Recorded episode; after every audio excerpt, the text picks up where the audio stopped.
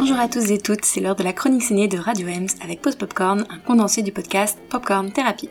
Je rappelle le concept, je suis Charline et j'ai moins de 7 minutes pour vous présenter un, deux ou trois films à l'affiche, que ce soit en salle ou sur les plateformes. Petite précision, je ferai mon possible pour ne pas divulguer des éléments importants du film, puisqu'on reste sur de la critique comme on dit sans spoilers. Et cette semaine, deux films uniquement en salle de cinéma et que vous retrouverez d'ailleurs au Méliès de Montreuil. Le premier, il s'agit de La Petite Sirène de Rob Marshall. C'est le live action tiré du coup du film d'animation euh, qui lui sorti en 89. Et donc là, le live action est sorti il y a une ou deux semaines.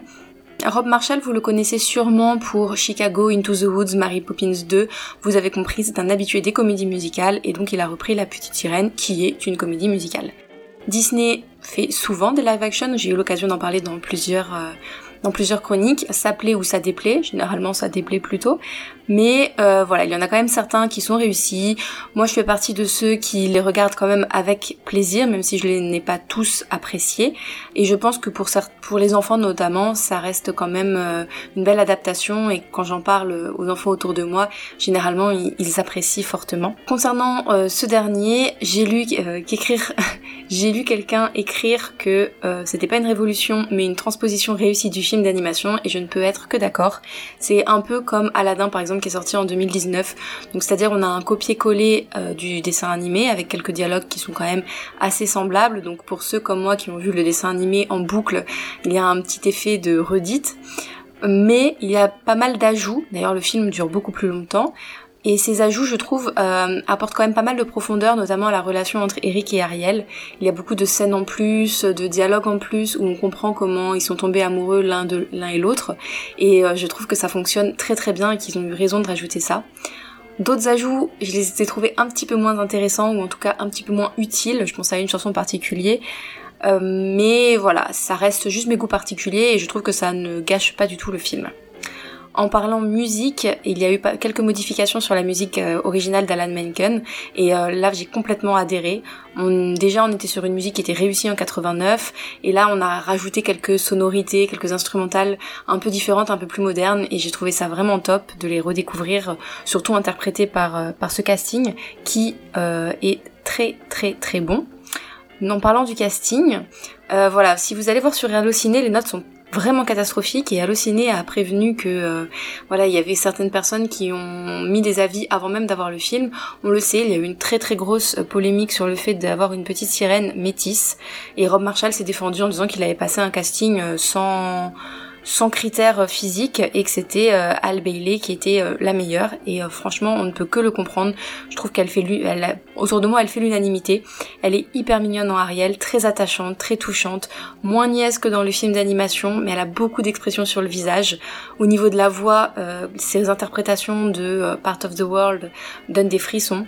Vraiment pour ça c'est un sans faute au niveau des polémiques, il y avait aussi une polémique sur la réécriture d'une parole, enfin de parole d'une chanson euh, concernant Kid the Girl. Alors en VF, euh, aucun changement. En VO, effectivement, il y a une phrase qui a été modifiée. Ça ne, franchement, ça ne valait pas du tout toute cette polémique et je trouve que c'est plutôt, euh, plutôt sympa même de l'avoir changé sans rentrer dans les détails. Au niveau de la réalisation, j'ai trouvé que la CGI était assez convaincante pour moi. Alors je sais que elle déplaît fortement parce qu'elle est très réaliste, assez sombre et qui manque peut-être un peu de magie. Après moi ça ne m'a pas du tout perturbé puisque j'ai trouvé que justement c'était réaliste. On est dans les profondeurs, c'est logique que ce soit assez sombre même s'il y a quand même de belles couleurs, notamment dans la scène sous l'océan qui est très très bien réussie. Euh, et puis je me suis dit aussi, j'ai eu cette impression que voilà, on avait ce, côté sombre par rapport au, monde des humains qui est beaucoup plus lumineux, euh, parce que c'est aussi ça reflète la vision qu'Ariel en a et qui elle rêve justement d'arriver sur ce monde, dans ce monde des humains. Et enfin, dernier point, euh, le duo Sébastien et Eureka fonctionne très très bien. La salle riait aux éclats, moi aussi. voilà, c'est un gros point fort. J'ai regardé le film en VO et donc ils sont interprétés par David Diggs et Aquafina qui sont exceptionnels.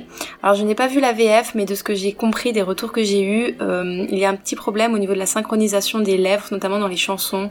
Donc voilà, je conseillerais plutôt la VO pour ça, surtout que le casting en, VO, euh, les, voix sont, sont, sublimes. Euh, mais après, chacun ses goûts concernant la VO et la VF. Je vais maintenant parler de Spider-Man Across the Spider-Verse, euh, qui est également disponible au Méliès en VO et en VF. Et cette fois-ci, les deux versions sont excellentes, donc foncez le voir à la séance qui vous, qui vous plaît le plus. Alors c'est la suite directe de Spider-Man Into the Spider-Verse. Et d'ailleurs, n'allez absolument pas voir le 2 si vous n'avez pas vu le 1, puisque c'est vraiment la suite euh, directe. Euh, vous n'allez pas tout comprendre sinon. Après, si pour les retardataires qui sont intéressés, il est quand même disponible sur Disney+, et il vaut le coup d'œil. Ça a été il a reçu l'Oscar du meilleur film d'animation en 2019, rien que ça. Alors dans Spider-Man 1, pour se rafraîchir la mémoire, c'était l'histoire de Miles Morales, un jeune adolescent de Brooklyn, qui, euh, dans un monde où Peter Parker et Spider-Man, se retrouve lui aussi piqué par une araignée radioactive. Et suite à ça, il va rencontrer des Spider-Man et Spider-Woman venant tout droit d'autres univers. Et alors dans ce nouveau Spider-Man, euh, Across the Spider-Verse, suite aux événements du premier film, c'est un peu l'inverse qui va se passer puisque c'est euh, Miles Morales qui va voyager euh, dans d'autres univers, découvrir euh, d'autres Spider-Man, voilà. En gros, sans vouloir trop spoiler l'intrigue, c'est à peu près ça. N'y allons pas par quatre chemins, euh, ce film est une pépite, le scénario est très réussi, il allie subtilement euh, une intrigue prenante et du fanservice pour les adeptes du super-héros. Le récit prend vraiment le temps de développer tous les personnages qui sont très attachants. La réalisation, c'est un coup de cœur, déjà dans le 1, mais là elle est encore plus merveilleuse. On a vraiment une qualité visuelle qui est extraordinaire, on a des plans qui ressemblent à des tableaux, il y a une multitude de petits détails, on ne sait même plus où donner de la tête. Chaque univers dispose de sa propre identité visuelle et tous les éléments semblent choisis minutieusement, que ce soit dans les décors, le style, les couleurs pour y adhérer, et plein plein plein de références au cinéma et à l'art visuel. Enfin voilà, vous en avez compris, c'est euh, vraiment beau. Le seul bémol que j'ai, c'est le film qui est un peu long, 2h15. Euh, Ça ne m'aurait pas vraiment dérangé si, alors là je spoil un tout petit peu, on finit sur un cliffhanger pour un volume 3 déjà prévu, et du coup je trouve que le rythme est un petit peu déséquilibré à cause de ça mais ça ne m'empêche pas d'avoir adoré et de vous le conseiller à 100%. Et je vous dis à la semaine prochaine